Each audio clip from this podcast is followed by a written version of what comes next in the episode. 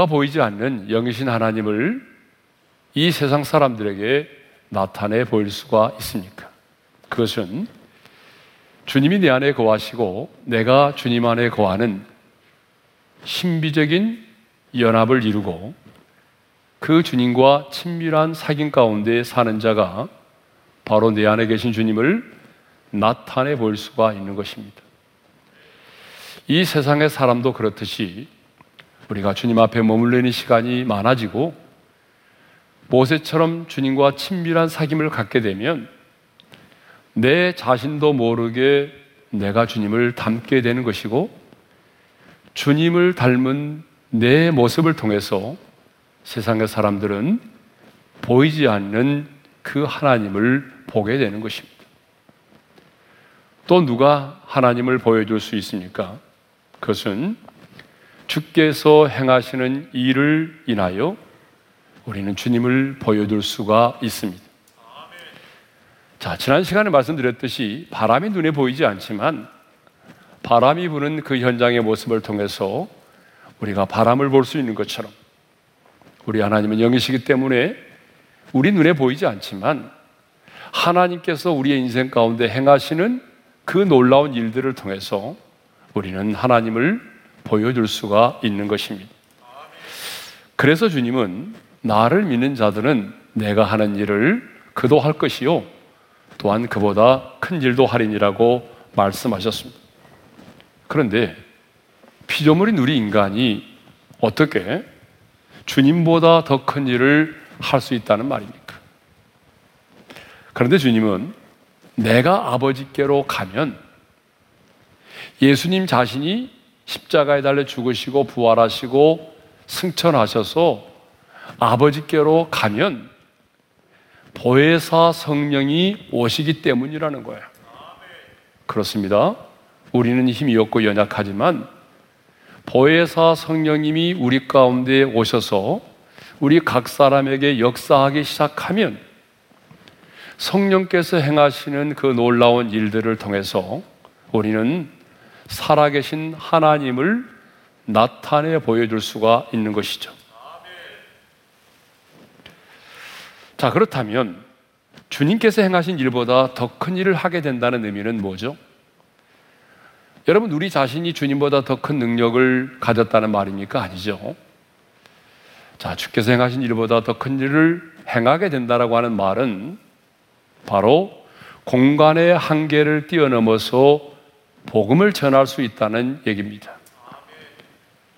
당연히 더 많은 사람들이 공간의 한계를 뛰어넘어서 지구촌 곳곳에서 복음을 전함으로 더 풍성한 열매를 맺게 된다는 그런 의미의 말씀입니다. 자, 그러면 누가 성령의 충만을 받습니까? 아니, 누가 하나님께서 행하신 일들을 통하여 보이지 않는 영이신 하나님을 나타내 보일 수가 있습니까? 바로 기도하는 사람입니다. 그래서 우리 주님은요, 자, 나를 믿는 자는 내가 하는 일을 그도 할 것이요. 그보다 큰 일도 하리니 이 말씀을 하시고 난 이후에 곧바로 기도에 관하여 말씀을 하셨습니다. 자, 13절의 말씀을 읽겠습니다. 다 같이요. 너희가 내 이름으로 무엇을 구하든지 내가 행하리니. 14절의 말씀도 읽겠습니다. 다 같이요. 내 이름으로 무엇이든지 내게 구하면 내가 행하리라. 자, 예수님은 왜 나를 믿는 자는 내가 하는 일을 그도 할 것이고 큰 일도 하리니 내가 아버지께로 가민이라. 그리고 이어서 곧바로 기도에 관하여 말씀을 하셨을까요?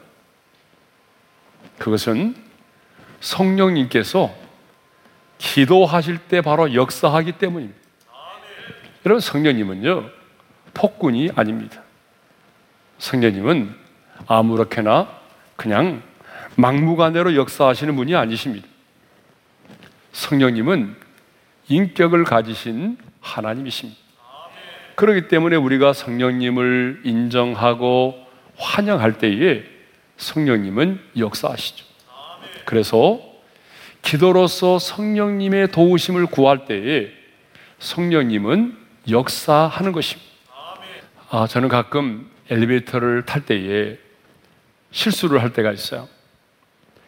두 가지 실수를 많이 하는데요. 그 첫 번째 실수는 그냥 아무런 생각이 없이 멍 때리고 있다가 누군가 내리면 덩달아 같이 내린다는 거예요. 그래서 여자분들로부터 오해를 살 때가 참 많아요. 예. 여러분 얼마나 황당하겠어요. 예. 자, 또 하나의 실수는요. 엘리베이터를 분명히 탔는데 버튼을 누르지 않는 거예요. 그래서 어? 내릴 때가 되는데 왜 열리지 않지? 라고 보면은 뭐예요? 제가 엘리베이터 안에 있는데 버튼을 누르지 않았기 때문에 엘리베이터가 움직이지 않았던 거죠. 여러분 마찬가지입니다. 보혜사 성령님은요. 저와 여러분을 도와주시기 위해서 우리 안에 오셨습니다. 성령님은 우리 연약함을 아시기 때문에 연약한 저와 여러분들을 도와주기 위해서 우리 안에 오셨고 거처를 정하시고 우리 안에 내주하고 계십니다. 성령님은 저와 여러분을 도와줄 준비가 다 되어 있습니다. 그런데 문제는 뭐죠? 내가 기도를 하지 않는다는 거죠.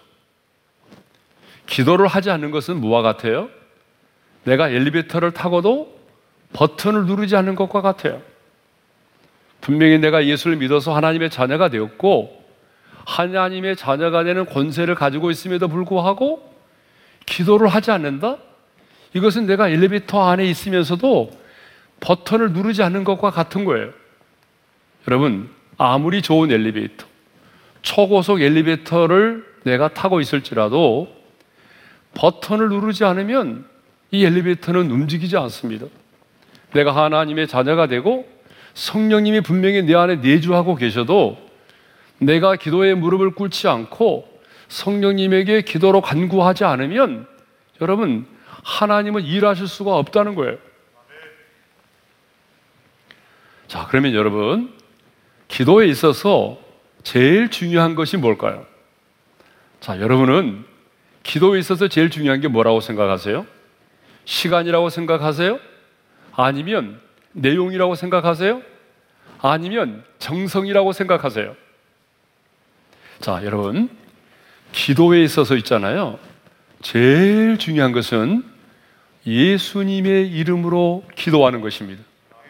자, 오늘 본문 13절 다시 한번 읽겠습니다. 다 같이요. 너희가 내 이름으로 무엇을 구하든지 내가 행하리니. 자, 14절도 읽겠습니다. 다 같이요. 내 이름으로 무엇이든지 내게 구하면 내가 행하리라. 요한복음 16장 23절의 말씀도 읽겠습니다. 너희가 무엇이든지 아버지께 구하는 것을 내 이름으로 주시리라. 요한복음 16장 24절의 말씀도 읽겠습니다. 다 같이요. 지금까지는 너희가 내 이름으로 아무것도 구하지 아니하였으나 구하라 그리하면 받으리니 너희 기쁨이 충만하리라. 자, 이렇게 예수님은 반복해서 내 이름으로 무엇이든지 구하면 내가 행하리라. 내 이름으로 구하라고 말씀하십니다. 여기서 내 이름은 누구 이름이죠? 바로 예수님 자신의 이름을 말하죠. 그러니까 예수님 자신의 이름으로 기도하면 반드시 응답해 주시겠다는 거예요. 자, 그러므로 여러분, 기도에 있어서 제일 중요한 게 뭐예요? 바로 예수님의 이름입니다. 예수님의 이름으로 기도하는 거예요. 그런데 우리는요, 기도를 지성이면 감천이라는 식으로 그렇게 이해할 때가 많아요. 이 속담, 지성이면 감천이다라고 하는 이 속담은요, 자, 정성이 지극하면 하늘도 감동하여 좋은 결과를 얻게 한다는 뜻이죠. 그런데 신앙생활을 이렇게 오해하시는 분들이 많이 계십니다. 그래서 내가 이 땅에서 지극 정성을 다하여 하나님을 감동시키면 하나님께서 우리의 기도를 들으시고 그리고 우리 인생 가운데 좋은 일들이 일어나게 하실 것이다 라고 생각하는 거예요. 그래서 여러분 100일 작전 기도 많이 하시잖아요. 여러분 100일 작전 기도가 나쁘다는 얘기가 결코 아닙니다. 기도를 안 하는 것보다 하는 게 얼마나 중요합니까? 저는 할 수만 있으면 여러분들이 100일을 작정해서 기도하는 게 좋다고 생각합니다. 할 수만 있으면 하십시오. 그런데 문제는 내가 이 100일의 기도를 통해서 하나님을 감동시킴으로 기도의 응답을 받고자 한다면 여러분 그 기도는 번지스를 잘못 찾은 기도라는 거죠. 하나님은요, 우리의 정성 때문에 기도를 받으시는 것이 아닙니다. 여러분의 그 지극한 그 정성 때문에 감동을 받으셔서 응답하시는 분이 아니에요. 만일 하나님이 우리의 그 지극한 정성 때문에 감동이 돼서 우리의 기도를 들으시고 응답하신다면 우리의 기독교가 세상의 종교와 다를 바가 뭐가 있겠어요? 여러분 세상의 종교 가운데는요 정말 우리보다도 지극 정성으로 제사를 드리고 지극 정성으로 소원을 비는 사람들이 얼마나 많아요. 예. 그런데 우리 기독교는요, 지극 정성으로 하나님을 감동시켜서 응답을 받는 기독교가 아니, 아닙니다. 하나님이 우리의 기도를 받으시는 것은 우리의 정성 때문이 아니라 하나님과 우리 사이의 유일한 중보자가 되시는 그 예수 그리스도의 이름 때문에 하나님이 우리의 기도를 응답하시는 거예요. 그러므로 기도는 누구나 하는 것이 아닙니다. 여러분, 기도는 아무나 하는 게 아니에요. 기도는 예수를 믿음으로 제사함을 받고 하나님의 자녀가 된 하나님의 신분을, 하나님의 자녀된 신분을 가진 자가 예수님의 이름으로 하는 것이 바로 뭐예요? 이게 바로 기도예요. 그래서 성경은요, 주를 알지 못하는 것과 주님의 이름으로 기도하지 않는 것을 동격으로 취급하고 있어요. 자, 예레미야 10장 25절의 말씀을 우리 한번 읽겠습니다. 다 같이요. 주를 알지 못하는 이방 사람들과 주의 이름으로 기도하지 아니하는 족속들에게 주의 분노를 부으소서. 여러분 이 말씀을 잘 보세요. 이 말씀을 보게 되면 주님의 이름으로 기도하지 않는 족속들과 주의 이름으로 기도하지 않는 그런 족속들을 동격으로 취급하고 있어요. 그러니까 이 말은 무슨 말이냐면 교회를 다니면서도요 예수님의 이름으로 기도하지 않는다면 주의 이름으로 기도하지 않는다면 주를 알지 못하는 이방인들과 같다는 거예요. 그러니까 주를 알지 못하는 이방인들과 주의 이름으로 기도하지 않은 자들은 동격으로 보고 있어요. 이 말은 무슨 말인가 하면은 주를 아는 자는 하나님이 어떤 분이신가를 아는 자는 아니 하나님과 우리 사이의 유일한 중보자가 되시는 예수 그리스도가 어떤 분이신가를 아는 자는 반드시 예수님의 이름으로 기도할 수밖에 없다는 거예요. 그래서 예수님도 너희는 이렇게 기도하라고 말씀하시면서 하늘에 계신 우리 아버지여라고 말씀하셨어요. 기도, 기도의 대상을 말씀하시면서 하늘에 계신 우리 아버지라고 말씀하셨어요. 이 말은 무슨 말이죠? 기도는 아무나 누구나 할 수 있는 게 아니라는 거예요.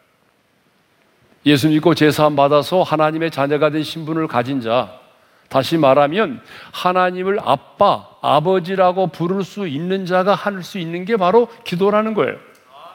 그러니까 여러분 기도는요, 뭐 누구나 아무나 하는 게 아니에요. 하나님의 자녀된 자만이 할 수 있는 그래서 하나님의 자녀된 자가 누릴 수 있는 영광스러운 특권이 바로 뭐예요? 이게 바로 기도라는 거죠. 그러면 이제 좀 더 구체적으로 예수님의 이름으로 기도한다는 것이 무엇인지를 살펴보도록 하겠습니다. 자, 여러분, 예수님의 이름으로 기도한다는 게 뭐죠? 예수님의 이름으로 기도한다는 첫 번째 의미는요, 예수님의 인격과 사역을 근거로 기도한다는 말이에요. 이름은 언제나 그 사람의 인격과 속성과 사역을 말합니다. 그러니까 예수님의 인격과 사역은 곧 예수님의 성품과 예수님의 속죄 사역을 말하잖아요. 그러니까 예수님은 하나님이시고 하나님이신 예수님이 인간의 몸을 입고 이 땅에 오셔서 우리의 모든 죄를 담당하시고 십자가에 필려 죽으심으로 우리의 모든 죄를 그분이 사하셨다. 그럼 맞죠? 그래서 예수님이 십자가에 달려 죽으실 때 어떤 일이 일어났나요? 성소와 지성소 사이에 그 성소의 휘장이 위에서부터 아래로 찢어졌잖아요. 그래서 누구든지 예수의 이름을 힘입기만 하면 예수의 보혈을 힘입기만 하면 누구든지 이제는 은혜의 보좌 앞에 나아갈 수 있는 새로운 길이 열린 것입니다. 그렇기 때문에 하나님과 우리 사이의 유일한 중보자는 누구예요? 바로 예수 그리스도죠. 네. 이렇게 예수님의 이름은 예수님 자신의 인격과 사역을 말하고 있기 때문에 성경은요, 예수를 믿는 것과 예수의 이름을 부르는 것을 동일하게 간주하고 있다는 거죠. 그래서 사도 바울 로마서 10장 13절에서 이렇게 말하죠. 다 같이요. 누구든지 주의 이름을 부르는 자는 구원을 받으리라. 여러분 이 말씀에 헷갈리는 분들이 많이 계시더라고요. 아니 목사님 성경에 보게 되면 주 예수를 믿으라 그리하면 구원을 받으리라고 그랬는데 왜 바울은 주의 이름을 부르는 자는 구원을 받는다고 말해요? 여러분 예수를 믿는 것과 예수의 이름을 부르는 것은 동일합니다. 왜냐고요? 바로 예수의 이름은 예수님의 인격과 사역을 포함하고 있기 때문에 그래요. 자, 이렇게 예수님의 이름은 예수님의 인격과 사역을 말하기 때문에 그 예수의 이름은 우리의 구원이 되는 것이고 능력이 되는 것입니다. 예수의 이름은 예수님의 인격과 사역을 포함하고 있기 때문에 우리가 그 예수님의 이름으로 기도하면 하나님 아버지께서 그 기도를 들으시고 응답하시는 것입니다. 초대교회 성도들은 이 예수님의 이름의 권세와 능력을 알고 있었습니다. 그래서 사도행전 3장을 보게 되면 성전 미문에 앉아서 구걸하던 남에서부터 안즈명이 된 자를 베드로와 요한이 보고 베드로가 이렇게 말하죠. 금과 은은 내게 없지만 내게 있는 것으로 내게 주노니 나사렛 예수의 이름으로 일어나 걸으라. 금과 은은 없지만 뭐가 있다는 거예요? 예. 나사렛 예수의 이름을 가지고 있다는 거예요. 그래서 나사렛 예수의 이름으로 일어나 걸으라 하면서 그의 오른손을 잡아 일으키니 발과 발목이 힘을 얻고 일어나 걷고 뛰면서 하나님을 찬양하기 시작을 했습니다. 예수의 이름은 주문이 아니에요. 예수의 이름은 구원이고 능력입니다. 그래서 예수님은 마가복음 16장 17절과 18절에서 이렇게 말씀하셨습니다. 다 같이 읽습니다. 믿는 자들에게는 이러한 표적이 따르니 곧 그들이 내 이름으로 귀신을 쫓아내며 병든 사람에게 손원전쟁 나으리라. 성경을 보게 되면 초대교회 성도들은 하나님의 나라만 전하는 것이 아니라 하나님의 나라에 관하여 전할 뿐만 아니라 예수 그리스도의 이름에 관하여 전도했어요. 자, 사도행전 8장 12절의 말씀을 읽겠습니다. 시작. 빌립이 하나님의 나라와 및 예수 그리스도의 이름에 관하여 전도함을 그들이 믿고 남녀가 다 세례를 받으니 그러니까 빌립은 사마리아 성에 들어가서 복음을 전할 때 하나님의 나라에 관해서만 전하지 않았어요. 예수 그리스도의 이름을 전도했다고 돼 있잖아요. 그러니까 예수 그리스도의 이름이 얼마나 우리의 구원이고 우리의 능력인가를 전했다는 거죠. 그래서 그 당시에 정부 당국자들과 종교 지도자들은요, 예수님의 이름을 제일 무서워했어요. 그들이 제일 무서워했던 게 뭐냐? 여러분, 예수의 이름이었어요. 그래서 그들은 사도들로 하여금 예수의 이름으로 말하는 것을 철저하게 금했어요. 사도행전 5장 40절의 말씀을 읽겠습니다. 다 같이요. 그들이 옳게 여겨 사도들을 불러들여 채찍질하며 예수의 이름으로 말하는 것을 금하고 노니 그래서 그들이 제일 무서워했던 게 뭐예요? 예수의 이름이에요. 왜? 예수의 이름으로 명하면 병든 자가 고침받고 예수의 이름으로 기도하면 응답받고 예수의 이름으로 명령하고 선포하면 귀신이 떠나갔기 때문이죠. 그래서 사도들은 예수의 이름으로 말하는 것을 철저하게 금했지만 예수의 이름으로 예수님의 이름을 위하여 능력받는 것을 합당하게 생각하고 도리어 기뻐하였습니다. 자, 우리가 왜 예수님의 이름으로 기도합니까? 예수님의 이름이 예수님의 인격과 사역을 포함하고 있기 때문입니다. 그런데 오늘 너무나 많은 성도들이 예수님의 이름을 주술적으로 사용하고 있습니다. 아니, 어떤 분들은요, 예수의 이름을 기도를 마칠 때에 끝맺음의 말로만 사용하고 있습니다. 그러나 예수님의 이름은요, 주술이 아닙니다. 예수님의 이름은 여러분, 기도를 마칠 때 사용하는 끝맺음의 말이 아니에요. 우리는 기도를 마칠 때 예수님의 이름으로 기도합니다라고 말하지만 엄밀하게 말하면요, 우리는 기도를 시작할 때부터 예수님의 이름으로 기도해야 되는 거예요. 예수님 이름 안에는 모든 권세와 능력이 있습니다. 그래서 내성마비 환자인 송명희 시인은 기도하는 가운데에 예수님의 이름의 비밀을 깨닫고 이런 시를 지었습니다. 예수 그 이름 나는 말할 수 없네. 그 이름 속에 있는 비밀을 그 이름 속에 있는 사랑을 그 사랑을 말할 수 없어서 그 풍부한 표현 다 못해 비밀이 되었네. 그 이름 비밀이 되었네. 사람들 그 이름 건축자의 버린 돌처럼 버렸지만 내 마음에 새겨진 이름은 아름다운 보석, 내게 있는 귀한 비밀이라. 내 마음 속에 숨겨진 기쁨, 예수, 오, 그 이름, 나는 말할 수 없는 그 이름의 비밀을, 그 이름의 사랑을. 여러분, 왜 우리가 예수님의 이름으로 기도합니까? 바로 예수님의 이름으로 기도한다는 것은 그 예수의 이름 속에 예수님의 모든 인격과 사역이 포함되어 있기 때문에 그렇습니다. 그래서 예수의 이름이 우리의 구원이고 우리의 능력이 되기 때문입니다. 두 번째로, 우리가 예수님의 이름으로 기도한다는 것은 기도의 청구자가 내가 아니라 바로 예수님이라는 것을 말하죠. 자, 기도는 누가 하죠? 내가 하죠. 그런데 내가 예수님의 이름으로 기도한다면 기도의 청구자는 내가 아니라 바로 예수님이 되신다는 것입니다. 그런데 많은 사람들이요, 이 기도에 대해서 오해를 하고 있어요. 이 기도에 대한 오해가 뭐냐 그러면, 자, 14절에 보면 이런 말씀이 있잖아요. 내 이름으로 무엇이든지 내게 구하면 내가 행하리라. 무엇이든지 내가 내게 구하면 내가 행하리라. 자, 무엇이든지 예수님의 이름으로 구하기만 하면 하나님께서 응답해 주시는 것으로 생각하고 있다는 거예요. 만일 예수님의 이름으로 기도만 하면 예수님의 이름으로 기도만 하면 무엇이든지 응답을 받는다면 여러분 어떻게 될까요? 기도는 자신의 이기적인 욕심을 이루는 수단이 되고 말 것입니다.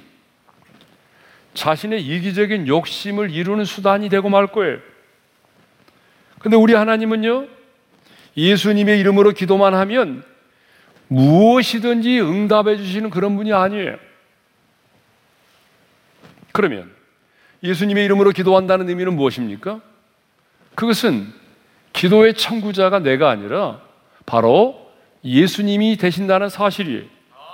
그렇다면 기도는 청구자인 주님의 뜻에 맞아야만 하는 거죠. 그러므로 예수님의 이름으로 기도한다는 것은 그 주님의 뜻에 맞는 기도를 드리는 것을 말합니다. 그래서 사도 요한은 영생을 가진 우리가 가진 가질 수 있는 담대함, 하나님의 생명을 가진 우리가 가질 수 있는 담대함을 언급하면서 이렇게 말하고 있어요. 요한일서 5장 14절입니다. 다 같이요. 그를 향하여 우리가 가진 바 담대함이 이것이니 그의 뜻대로 무엇을 구하면 들으심이라. 그러니까 요한은 바로 앞에서 무슨 말씀을 했어요? 아들이 있는 자에게는 생명이 있고 하나님의 아들이 없는 자에게는 생명이 없느니라. 자, 우리 안에 있는 하나님의 생명을 말하고 난 다음에 그를 향하여 우리가 가진 바 담대함이 이것이니 하나님의 생명을 가진 우리가 가질 수 있는 담대함이 있다는 거예요. 그 담대함이 뭐냐? 그의 뜻대로 무엇을 구하면 들으신다는 거예요. 이것이 기도하는 하나님의 생명을 가진 하나님의 사람들이 가져야 될 담대함이라는 거예요. 여러분, 기도는 쪽팔린 게 아니잖아요. 기도는 담대함을 가지고 해야 돼요. 어떤 담대함? 내가 하나님의 생명을 가진 자로서 그의 뜻대로 기도하면 하나님이 반드시 내 기도에 응답하신다는 이런 담대함을 가지고 해야 한다는 것입니다. 그러니까 중요한 것은 하나님의 뜻대로 하는 기도죠. 그러니까 예수님도 게스만의 동산에서 기도하실 때 어떻게 기도하셨나요? 내 뜻대로 마옵시고 아버지의 뜻대로 되기를 위하여 기도했잖아요. 우리가 아무리 지극정성을 다하여 간절하게 열정적으로 기도하고 모든 미사여구를 다 동원해서 그렇게 아름다운 기도를 드린다 할지라도 여러분 정력으로 쓰려고 잘못 구하면 하나님은 우리의 기도에 응답하지 않습니다. 그래서 야고보서 기자가 야고보 기자가 야고보 4장 3절에 이렇게 말하잖아요. 다 같이요. 구하여도 받지 못함은 정력으로 쓰려고 잘못 구하기 때문이라. 그러니까 왜 우리가 구하지만 응답받지 못하는가? 정력으로 쓰려고 잘못 구하기 때문이라는 거예요. 그래서 중요한 것은 뭐예요? 하나님의 뜻을 따라 기도하는 거죠. 자, 미국인들이 가장 좋아하는 대통령이 누구예요? 링컨 대통령이죠. 자, 남북 전쟁이 예상 밖으로 길어져서 수많은 희생자들이 속출할 때에 링컨 대통령은요, 그 안타까운 마음을 가지고 집무실에서 하루에 두세 시간씩 기도를 했다고 합니다.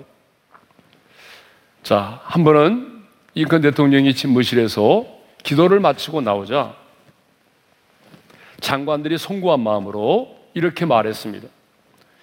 우리도 밖에서 기도했습니다. 하나님이 우리 편이 되어달라고. 그러자 링컨 대통령은 깜짝 놀라며 이렇게 말했다고 하죠. 하나님이 우리 편이 되어달라고 기도하지 말고 우리가 하나님 편에 서서 하나님의 뜻을 이루게 해달라고 기도합시다. 여러분 맞는 말이죠? 우리는 언제나 하나님 내 편이 되어달라고 하는데 여러분 그게 아니에요. 예, 정말 중요한 것은 하나님의 편에 서는 것이 중요한 것이죠. 그렇습니다. 우리도 우리의 뜻을 이루기에 기도하지 말고 하나님의 뜻이 이루어지기를 위해서 기도해야 합니다. 그런데 많은 성도들은요, 하나님의 뜻에는 별로 관심이 없는 것 같아요. 이것이 정말 하나님의 뜻일까? 정말 하나님 원하시는 것일까? 하나님의 뜻보다는요, 자기 스스로 결정해놓고 하나님께 묻지도 않고 무조건 하나님이 도와달라고, 아니, 이루어지게 해달라고 기도합니다. 그러나 그것은 예수님의 이름으로 기도하는 것이 아닙니다.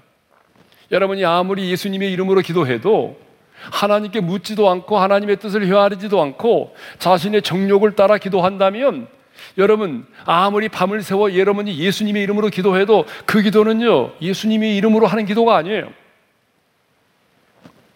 왜냐하면 기도는 자신의 이기적인 목적을 이루는 수단이 아니라 궁극적으로는 하나님의 뜻이 이루어지도록 하는 것이기 때문입니다.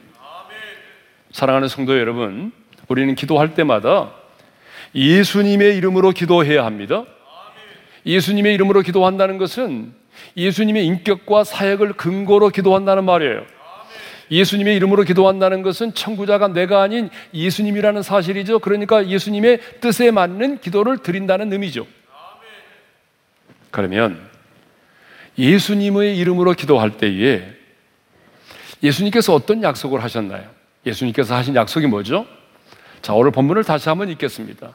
13절을 읽습니다. 시작.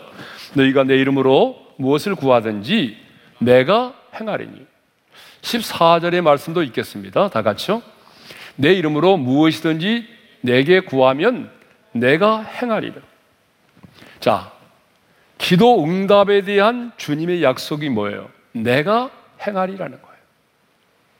내가 행하리라. 내가 내 이름으로 구하면 내가 행하리라. 그런데 14절에 보게 되면요. 내게 구하면 내가 행하리라. 여러분 이 말씀을 보게 되면 예수님은 기도의 대상일 뿐만 아니라 응답자이심을 알 수가 있어요. 그러므로 예수님의 이름으로 구하는 것은 예수님 자신에게 기도하는 것이고 예수님의 이름으로 기도하면 내가 행하리라 예수님 자신이 응답하시겠다는 것입니다. 여러분, 내가 행하리라. 내가 행하리라. 얼마나 분명한 약속입니까? 여러분, 세상에 이보다 더 분명한 약속이 있어요? 없습니다. 예수님의 이름으로 기도하면 다른 사람도 아닌 하늘과 땅의 권세를 가진 예수님께서 말씀하십니다. 내가 행하리라.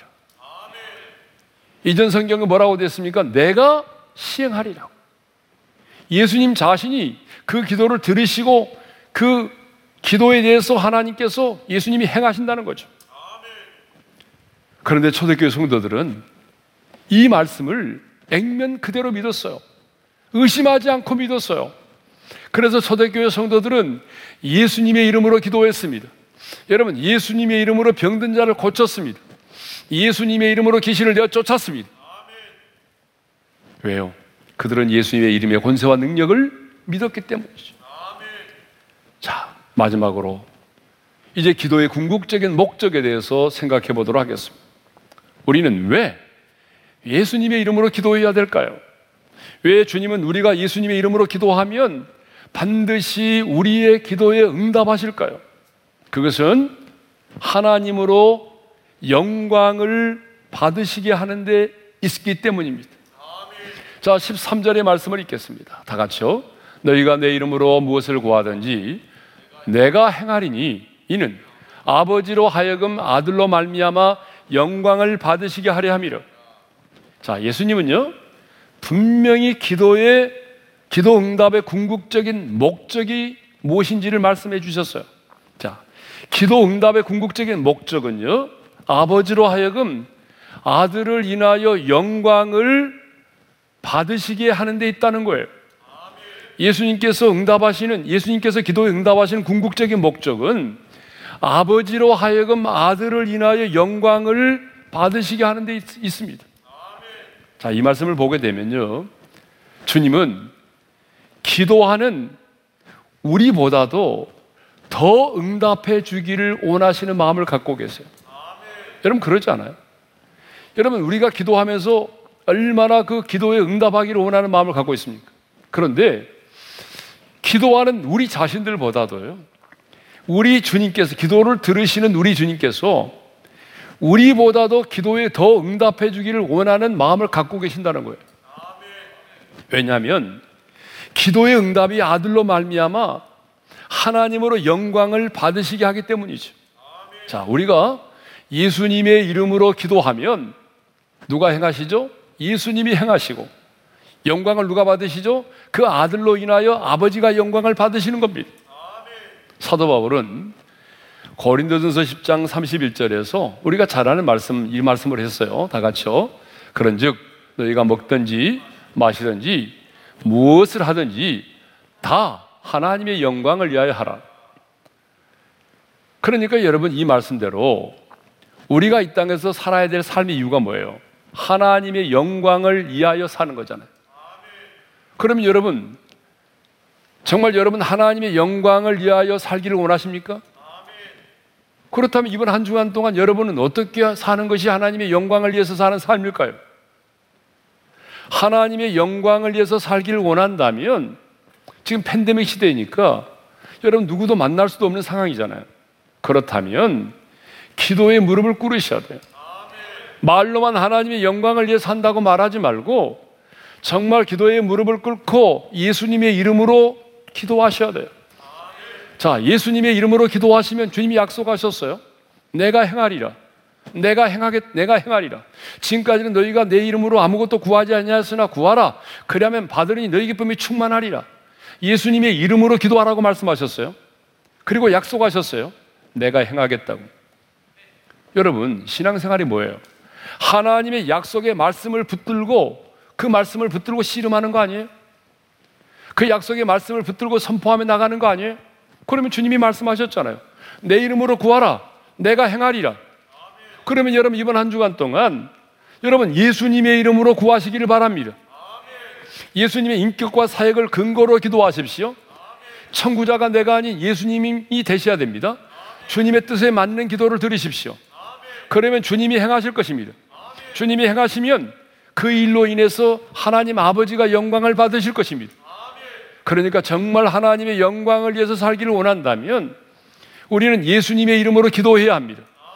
저는 이번 한 주간을 기대합니다. 저는 우리 올인의 모든 성도들이 정말 예수님의 이름의 권세와 능력을 경험하는 한 주간이 되기를 원합니다. 예수님의 이름으로 기도했을 때 예수님께서 어떤 일을 우리 가정에 행하시는지 여러분 모두가 볼 수 있기를 원합니다. 그래서 예수님의 이름의 권세와 능력을 새롭게 깨닫고 예수님의 이름으로 간구하고 예수님의 이름으로 부르짖어 기도해서 행하시는 그 하나님의 역사를 보고 또 우리 하나님의 영광을 받으시는 그런 놀라운 한 주간이 되기를 주님의 이름으로 축원합니다. 자 이제 우리 찬양할 텐데요. 어, 예수의 이름으로 나는 일어서리라는 찬양이 있죠. 이 찬양을 좀 바꿨습니다. 개사를 했는데 예수의 이름으로 나는 기도하리라 이렇게 바꿨습니다. 주신 말씀 마음에 새기면서 우리 함께 찬양을 하도록 하겠습니다. 예수의 이름으로 나는 기도하리라 주가 주신 능력으로 나는 기도하리라 원수가 날 향해 와도 쓰러지지 않으리. 주가 주신 능력으로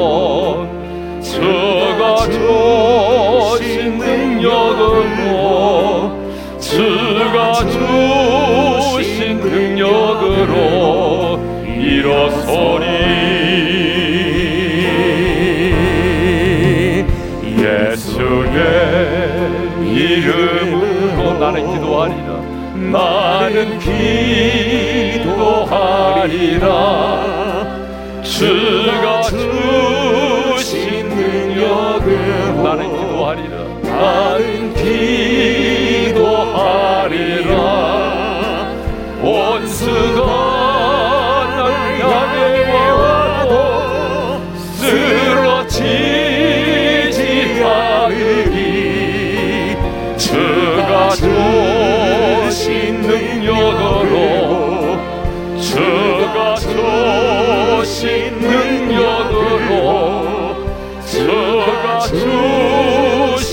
능력으로 기도하리. 기도하리 자, 우리 한번 눈을 감고 주신 말씀 마음에 새기면서 기도하겠습니다. 오늘 우리는 말씀을 통해서 예수의 이름의 권세와 능력이 어떤 것인지를 새롭게 깨달았습니다. 주님은 말씀하셨어요. 내 이름으로 구하라. 그러면 내가 행하리라. 언제 이 말씀을 하셨습니까? 나를 믿는 자는 내가 하는 일을 그도 할 것이요 그보다 큰 일도 하리니 이는 내가 아버지께로 가미라. 그리고 이어서 주님은 곧바로 기도에 관하여 말씀하셨습니다. 왜요? 기도하는 자가 성령의 충만을 받고 기도하는 자가 하나님께서 행하시는 일을 볼 수 있기 때문이죠. 여러분 예수님의 이름으로 기도하십시오. 예수님의 이름은 주문이 아닙니다. 주술이 아닙니다. 기도를 마칠 때의 끝맺음의 말도 아닙니다. 예수님의 이름으로 기도한다는 것은 예수님의 인격과 사역을 근거로 기도한다는 말입니다. 예수님의 이름으로 기도한다는 것은 청구자가 내가 아닌 예수님이셔야 한다는 거죠. 다시 말하면 주님의 뜻에 맞는 기도를 드려야 된다는 것입니다. 여러분 예수님의 이름으로 기도하면 주님이 약속하셨어요. 내가 행하리라. 저도 예수님의 이름으로 기도해서 정말 정말 주님께서 행하신 일들을 많이 보았습니다. 인생의 큰 풍랑을 만났을 때 주님 존귀하신 우리 주님의 이름으로 간구합니다. 주님 말씀하셨잖아요. 내 이름으로 구하면 내가 행하리라. 지금까지는 너희가 내 이름으로 아무것도 구하지 아니하으나 내 이름으로 구하라. 그리하면 받으리니 너희 기쁨이 충만하리 주님 내가 이 약속의 말씀을 붙들고 기도합니다 주여 행하여 주옵소서. 이번 한 주간 동안 내가 예수의 이름으로 무릎 꿇어 기도할 때에 내가 예수님의 이름으로 간절히 기도할 때에 예수의 이름의 권세와 능력을 기도의 응답을 통해서 경험하게 도와주십시오. 그래서 이 기도의 응답을 통해서 우리 하나님 아버지께서 이 일을 인하여 영광을 받으시옵소서. 이번 한 주간 동안 예수님의 이름으로 기도하여 예수님께 생하신 일을 보게 하시고 일로 인하여 아버지가 아들을 인하여 영광을 받으시는 놀라운 역사가 이번 한 주간 우리의 삶 가운데 일어나기를 소망하면서 우리 주여 한번 부른 다음에 합심으로 기도하며 나가겠습니다. 주여! 할렐루야 우리 아버지 하나님 감사합니다. 주님께서 오늘 우리에게 말씀하셨습니다. 내 이름으로 구하라. 내 이름으로 구하면 내가 행하리라 지금까지는 내 이름으로 아무것도 구하지 아니하였으나 구하라 그리하면 받으리니 너희 기쁨이 충만하리라. 주님 우리가 하나님의 자녀된 권세를 허락해 주시고 하나님 아버지 앞에 나아가 존귀하신 우리 주 예수 그리스도의 이름으로 간구하며 부르짖을 수 있는 은혜를 주시니 감사합니다. 하나님 이번 한 주간 동안 사랑하는 성도들 예수님의 이름으로 간절히 간구하며 부르짖어 기도하기를 원합니다. 그래서 정말로 예수님의 이름으로 기도하면 내가 행하리라고 약속하신 것처럼 주께서 행하시는 놀라운 일들을 보기를 원합니다. 주께서 행하시는 그 크고 놀라운 일들을 우리 모두가 경험하게 해주시고 그래서 예수님의 이름의 권세와 능력을 경험하게 하시고 이로 인하여 하나님 아버지께서 영광을 받으시는 그런 한 주간이 되기를 원합니다. 하나님 아버지 이번 한 주간 아니 내가 주님 앞에 가는 그날까지 예수의 이름으로 기도하기를 원합니다. 내 정성 때문에 기도를 받으시는 것이 아니라 하나님과 나 사이 유일한 중보자가 되신 예수 그리스도의 그 이름 때문에 우리의 기도를 받으시는 주님. 우리가 예수님의 이름으로 기도할 때마다 그 예수의 이름 속에 예수님의 인격과 사역이 포함되어 있고 또 예수님의 이름으로 기도한다는 것은 기도의 청구자가 내가 아닌 예수님이심을 깨닫고 주님의 뜻대로 간구하게 도와주시옵소서. 그래서 예수님의 이름으로 기도하면 내가 행하리라. 내가 행하리라고 말씀하신 주님. 하늘과 땅의 권세를 가진 주님께서 약속하여 주셨사오니 주님이 행하여 주옵소서. 주께서 행하신 이 놀라운 일들로 인하여 우리 하나님 아버지께서 영광을 받으실 줄로 믿습니다.